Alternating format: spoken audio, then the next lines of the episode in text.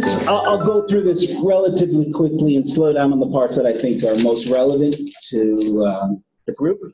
So A cluster is just uh, the, the group of um, personality disorders that kind of cluster together and different than the other two. So in this cluster is paranoid, schizoid, and schizotypal. And skis means like a, a, a split, like a cut. Um, so generally it's thought of as a split or cut from reality. Okay, this is just I came across, which I thought was interesting. It's a way to look at these different personality disorders and how they kind of bundle together. So borderline has got a little bit of everything, it looks like. Um, and then the antisocial narcissistic is more along the sort of greed and causing trouble to other people.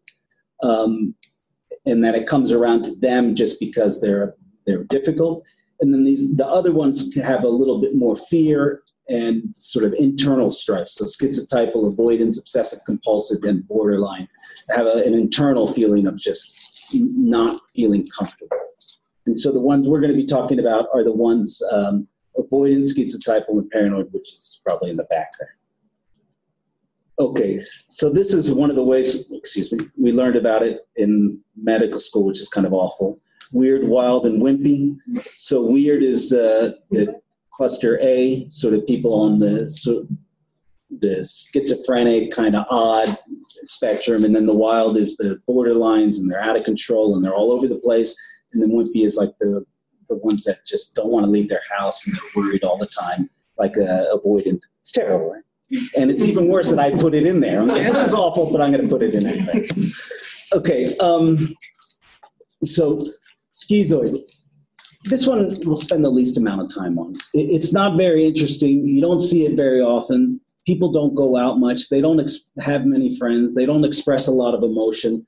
Um, it's not something you're going to come across very much. I won't even go through all the details, but it's it's kind of the the withdrawal from life that people with schizophrenia have, but it's not quite bad enough to be schizophrenic. It's kind of like the these people would work in a in in a watchtower or you know the, the, one that they always talk about is the um, what is it the lighthouse. Uh-huh. The, the, they they work they like to work in the lighthouse and they don't want to deal with people. Go ahead. Rob Gurney CIU. So is it kind of like having schizophrenia, but only like the negative symptoms of Similar to that, yeah. I mean, that would be an easy way to sort of thumbnail it. Is someone with schizophrenia, just the negative, but not causing a lot of problems, not getting out much, just kind of sticking to themselves. It's sort of right. I mean, yeah, and they don't want to. They don't care. They're, yeah, they not care. interested in not having interested. relationships yeah, with anyone. That's a very important distinction. So one of the things we talked about is a flat affect. So schizoid and schizotypal often have a flat affect, and what that means is they don't express a lot of emotion. I'm not saying Eminem is schizoid. I'm saying he often in photos and in public has a very flat affect. It's part of his shtick. Um, but that's what a flat affect looks like. They don't they don't show a lot of emotion. The one thing I did find interesting about schizo, schizoid is that uh, there's this thing called schizoid fantasy. So they actually don't want to go out, don't do anything, but they live in their own little fantasy world and they have all these relationships in their head and, and they sort of, that's how they interact with the world. It's just through fantasy. And it's safe. So it's free from anxiety to live in your own little world most people can't do that. They can't. Everybody at some point can take some solace in fantasizing and you know being to themselves, but this is their whole existence. Okay, paranoid I think is one that's worth spending time on. Um, so it's, it's interesting and it's a very difficult. So it's uh, pervasive distrust and suspiciousness of everything in the world. Everything is interpreted as malevolent. Um, and it starts in early adulthood as all the personality disorders and it sort of permeates to everything. They're not just paranoid about the guy trying to sell them a car.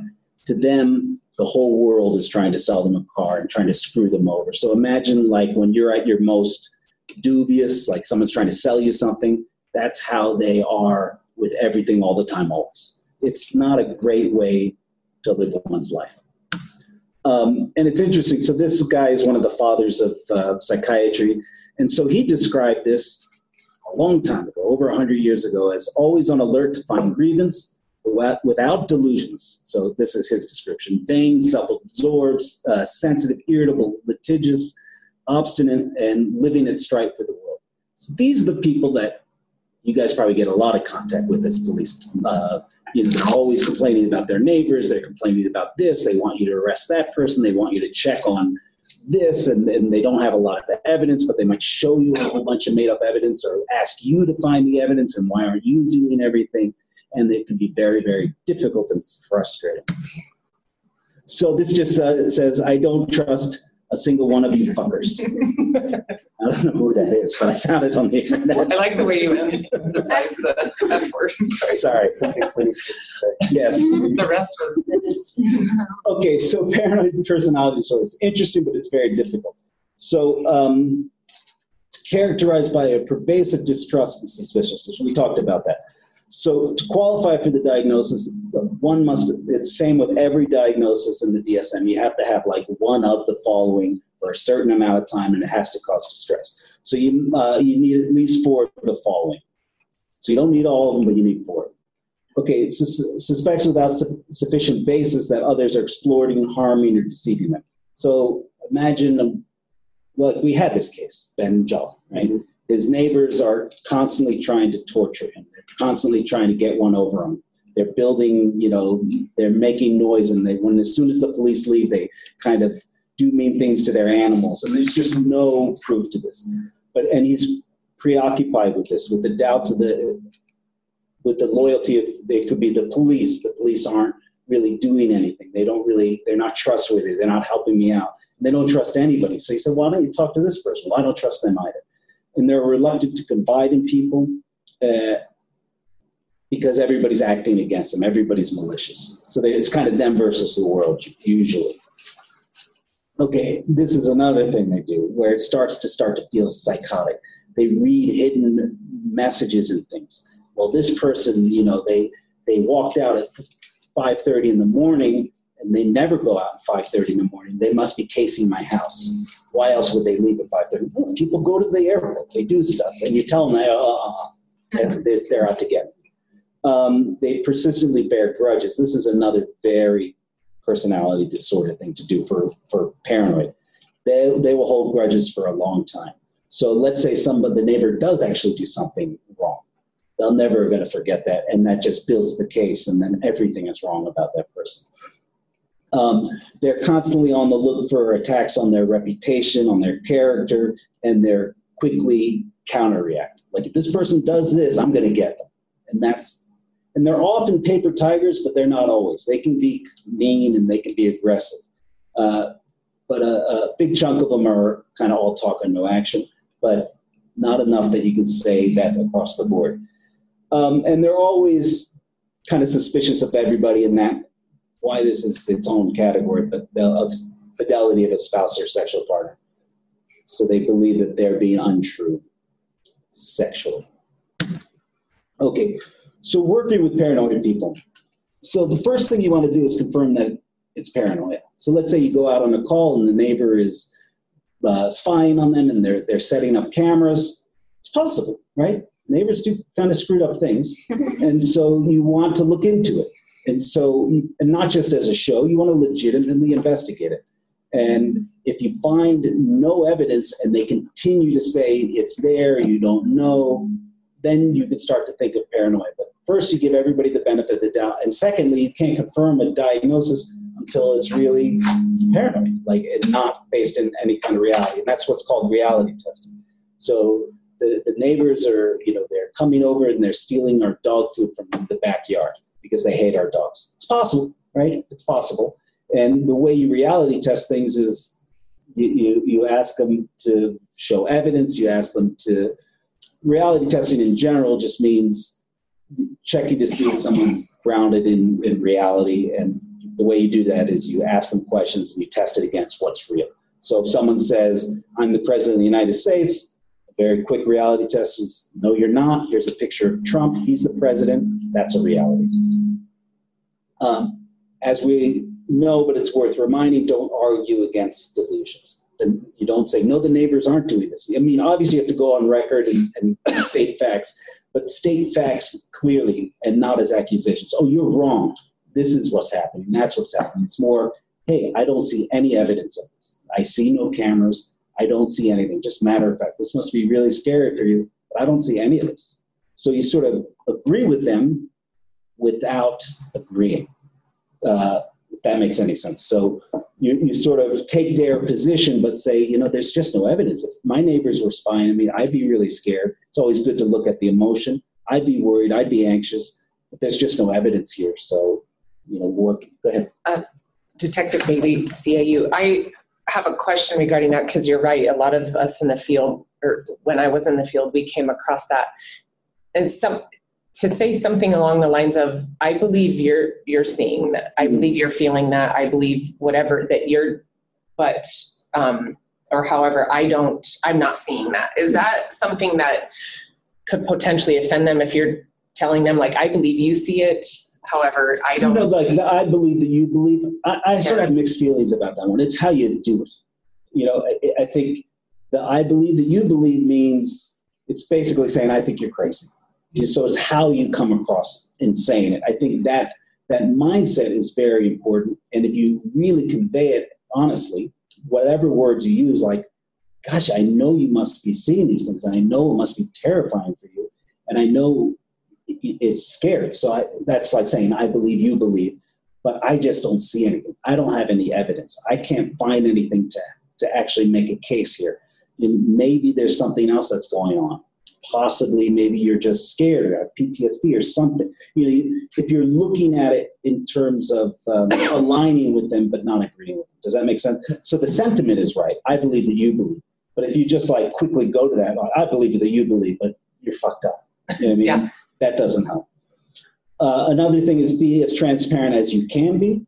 So I remember getting advice from one of my attendees a long time ago, and he's like, you know, paranoid people, they're going to want to look at your notes. I said, what do you do? I said, show it to them. You know, they say, what are you writing down? I turned my notes and I said, this is what I wrote down. You have to be more aware of what you're writing down.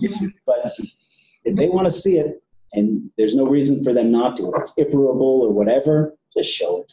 I, I don't think there's a big downside to that. General, I mean, you use your best judgment. Okay, working with. So this is what I was just talking about. Don't patronize. Don't roll your eyes. Huff and puff. These things seem very obvious, but we all do it either knowingly or unknowingly. And it's good to have a partner to go out with this because somebody who knows you well because it's going to be you're going to get short tempered you're going to roll your eyes these things just happen automatically.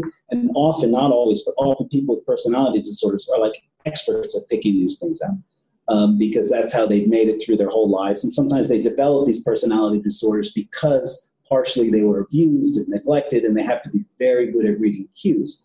So if your parents abused you um, only when they're in a bad mood or only when they're drunk or only when they roll their eyes you're going to be really good at picking up on that stuff. And that extends to the entire world. Um, so be very careful of that kind of stuff. Uh, the, the best you can do is sort of observe, reflect back to them, be open, honest. Curious is a really good word. You're like, gosh, that's interesting. You say the neighbors are doing this and this. I, I just don't see it. What are you seeing? What else are you getting that I'm not? Sort of open, open-mindedness, curiosity, without jumping to judgment or anything along those lines. I mean, you have to at some point, but don't jump. Okay, working with paranormal people continues. Okay, so another thing is, this is a little bit, you can do this at any point in the interaction, but focus on what's good in someone's life. If you, if you meet a paranoid person at the grocery store and you're just chit chatting with them, you might not know anything about that right? It's only when you ask them about their paranoia that they start to unwind. Not always, but sometimes. So one of the things you can do is look for other things good in their life. Hey, you know, this sounds awful. Neighbors, you feel like the neighbors are after you. They're they're always on your case. They're stealing food from your dogs. This must be a really hard way to live. Is there anything good going on? Like what's good? Where do you want to put your energy? You know, do you have any good relationships? Do you, are you involved with who knows what? You know, are there friends or family that you can reach out with? Another one I like to ask is, hey, if you go away on a vacation for a few days, are you still worried about this or do you actually feel relaxed? Um, because that can help you with some of the, the differential and also with the intervention. Like, hey, one of the interventions is why do you move to another state? um, but you know, you never know. There's a chance that there's some truth that some. I think I have seen this over the years that neighbors know that they're getting a rise out of people, so they kind of needle them because they don't want them there any more than anybody else in the neighborhood. So they'll they actually will start to needle these people, hoping that they'll leave. Um, so that's another angle. Hey, the neighbors maybe they are really needling you. Why didn't you move? Um, and then always look for danger. The easiest way to ask for to look for danger is just one ask, but also look for things that might not be as obvious. You know, what would you do if someone came on your property? Do you have a gun? You know, are you going to shoot first and ask questions later? Like if the neighborhood kid comes to look for his baseball, are you going to blow him away? You know that kind of stuff. But ask in a tactful manner.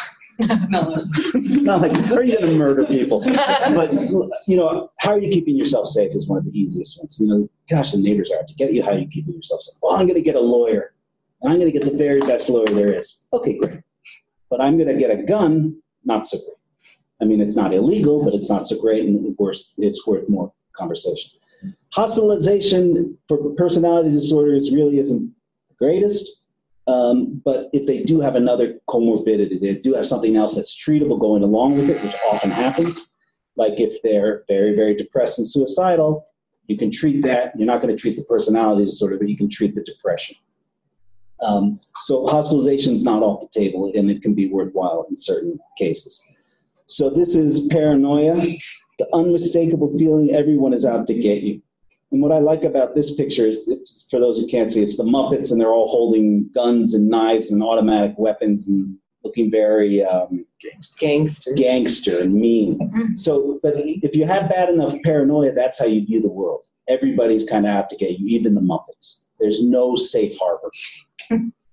oh, yeah, he's got a beard too. He doesn't have a- I heard Kurt's got a beard. Rob, Rob Garnier, CIU. So docket probably sounds like a good idea that, you know, you disprove, like when they start trying to wrap you up into their paranoia, like uh, personal experience. And I, I screwed this one up when I was very new on the unit. I had a case where somebody was very paranoid about everything. And I asked him a certain question that he thought was super odd and goes, Oh, that's funny. How did you know that? And starts wrapping me up into this Oh yeah. kind of delusion that he had, this paranoia, and uh, I, I just I didn't know how to. I, it caught me by surprise, so, I didn't I didn't go on the record saying I disproved it or anything. I just kind of let it like I don't even know what you're saying, and that further worsened. You it. started getting nervous. I don't know what you're talking about. I'm not part of the conspiracy. So just disproving it right away. No, I think yeah, that that's the setting the boundaries. As soon as they say you're in on this too, you say I'm not. Uh, I just met you. That's goes a long way. I've never reviewed your case. If that's the case, yeah, I, I just met you. This is exactly that's the transparency to be held to. This is what I know. This is what I don't know. And if they don't believe you, they don't believe you. There's not much you can do. But being very matter of fact, very on the level, um, can go a long way. And what I would add to that too is don't engage in an argument around it because Yeah. it'll just escalate. I was I was assaulted as a resident, and it was because of I was insistent on saying like, no, this is this is the real thing. Like, what may set you right in, in terms of this delusion, and that was the wrong thing for me to do because that person was, was not ready to hear what it was that she believed. Right. So like, yes, making your point known that I'm not part of this, but then disengaging from any potential argument around it. Rob Garnett from CIU. Uh, it seems like when you do try to present any kind of logic or reason, it's always met with, well, that's because you destroyed the, the evidence. That kind of, they take it one step further and say you're, you know, Sure. It's hard not to engage in that too, right? Like you want to set that straight for them and say, no, like I'm, you want to continue with the rapport. Um, but there's ways to circumnavigate that by not entering into an argument. And oftentimes some people, sometimes people want that, right? Like they want the argument part of it. No, I couldn't agree more with what she's saying. So if someone's trying to suck you into an argument about their delusions or suck you into their delusion, change the subject. Be like that. This is no longer a fruitful conversation. And if they keep coming at you, keep coming at you, just leave. I'm going to say it just Because like it's that. not helpful. This is no longer fruitful. Say it just like that, and they'll be like, For me, patients will say like, what do you believe? Or you tell me about Yeah. you. And I'll say, this is not about me. This- You know, like, so I'll try to redirect away from me if it, if it becomes about me. That's good. Yeah. That's Very good. excellent advice. Excellent. Okay. Uh, okay. paranoid. Oh, so, so giving clear boundaries. One, sometimes one of the things that could be helpful when we do this at CIU is, hey, you know, you're you're calling every day with a new update. Why don't you call once a week? Why don't you just leave a message on the answering machine, which we'll check once a month? And what that means is usually erase, right? Um, but and you, the only thing you have to say is, if you are feeling suicidal, the answer machine's not the place to. But other than that, we really are interested in your care, and we, you know, we want you to have somebody to tell it to. Doesn't mean you have to listen to you. So it, it gives them something to do, and then they they give it they give you that information. Also, comorbidities are common, and if someone's paranoid, they're usually anxious too and they're often not sleeping. And these are things that you might be able to get them in to see services. So not for their paranoia, oh, you're crazy and you need antipsychotics, but man, you're not sleeping at all. And if you really want to deal with the neighbors and all the stress, probably need some sleep and you need to deal with your anxiety and then you can deal with this problem much more clear-headedly. And that sometimes works. Um, and also medical. If they have any medical complaints, that's that's probably the least intimidating. Oh, you're having headaches? man, you should probably go to, to the doctor. And then you can coordinate with the doctor. Um, if they, they've been infested by something, that's another thing. Uh, you can get people CT scans if they have actual indications for it. Okay. People know this quote you cannot stop them, you can only hope to contain them. From Michael Jordan, who's probably one of the best basketball players, if not athletes, who ever lived. And he was so good that they're that eventually they're like, he's going to get 40 points. Let's just try to get him down to 30 points and focus on the rest of the team, or give him his 40, but as long as the whole other team doesn't score.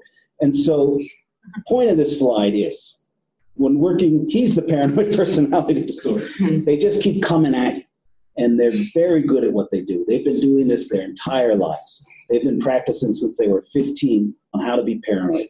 And so, you can't really stop them you're not going to make them unparanoid unless you're a psychotherapist with incredible skill and have a whole team of doctors. It's just not going to happen. So try to contain them. You know, let's only visit you once a month. Let's just leave this message, or you know, there are consequences to your actions. You're going to go to jail. We can't visit you every day. We're going to have to disengage. Whatever it is, contain them as best you can. Same thing. I don't know. This is from some old movie. I have no idea what it is. Does anybody know what that is? No, but An it's Looks good, right? He's very paranoid. That Yeah. I don't So- he's paranoid. Someone actually wrote an M on his back. That's He's got real. That's true. Freaking out. That's true. What But it's such a good paranoid face. True. So same thing. You can only stop. You can for paranoid people try to contain them as a goal, not as a like with your case of the schizotypal. Try to get them on the sex register. If you could do that, that's really a Some home run. And if you can't do it, at least you try. Yeah. Okay, schizotypal. So I'll read through these quickly and we can look at a little bit. So I did what this is. I think the most interesting thing here is probably the magical thinking. Um, this is like uh, if you think of schizoid as the kind of negative and the flattened and the blunted and the totally removed part of schizophrenia, this is more like the hallucinations, delusions part of schizophrenia, but not quite bad enough. I mean, that's sort of a very quick way of thinking of it. They just kind of have weird ways of thinking, and they're the, magical thinking is a great term because that's what children do. So, children, it's normal to have magical thinking. Santa Claus is coming, or you know, if I just do this, then something wonderful is going to happen, and, and you know, we play games, and these games are real, and I have such a great imagination. That's all magical thinking. So, you know, if I just you, uh, if, you know put this doll here and that doll there, then my parents are going to come home. That's all kind of normal stuff for children. It's not so normal once you're 30, right? To have that kind of thinking. And a good example of magical thinking in the media is Friends. A lot, most people have seen Friends. Phoebe, she's kind of always kind of out there, and she talks to her cats, and and, and all these kind of things. But she can function. The the difference between her and schizotypal is she's on TV, so she has a lot of affect. She's very interesting and she's very emotive. And uh, usually schizotypal aren't. They, they can be, but they usually aren't. But that sort of idea of reference means like people are thinking about them and, and they have these magical powers and they can control minds and minds can control them. And so Phoebe has all that. Personality disorders are fun because pretty much every sitcom has somebody with a personality disorder. There's always a usually, and usually schizotypal is one of them, like the weird guy, like Kramer is the weird schizotypal. There's usually a schizotypal character, and there's usually, for lack of a better word, somebody with a low IQ. Um, and so those, those are two archetypes in pretty much every sitcom ever written. Um, and they can get paranoid, they can have flat affect, they don't have a lot of friends. What's hard about them is that it's very difficult to treat because they don't see themselves as having any problem. At least a paranoid person perceives that there's a problem, but they don't perceive that they're the problem, but there's a problem. Someone with schizotypal often don't see a problem. Like they don't think they need any help because it's just how it is, and everybody around them might suffer a little bit, but they don't see it as a problem. Um, and so therapy can be very difficult with people with schizotypal personality disorders because they don't have a lot of insight, and they also have, you know, these magical thinking that is not easy to treat. And then group therapy, you can can quickly go off the rails. Right? I had no idea they did group therapy. that sounds very interesting. So one way to deal with schizotypal is uh, talk to friends, family separately. Uh, avoid, advise them not to enable them. And this is what you were talking about in, in the case with the, the sexual predator, uh, potential sexual predator. Of the family sort of wrote them off. But engaging people who know them can be helpful. Um, and, you know, giving them kudos for when they do the right thing. And in this case, doing the right thing might be cutting them off financially and saying you're you're giving them money. That's not the you think it's the right thing, but it's not. You're just making it worse. Let the government have that angle of you know social security. They're getting social security, and we can use that as a lever to get them into treatment. Um, let's see. This one is more closely related to schizophrenia than some of the other ones, and it can I think it can run in families, and that's it. Any questions? thoughts, concerns.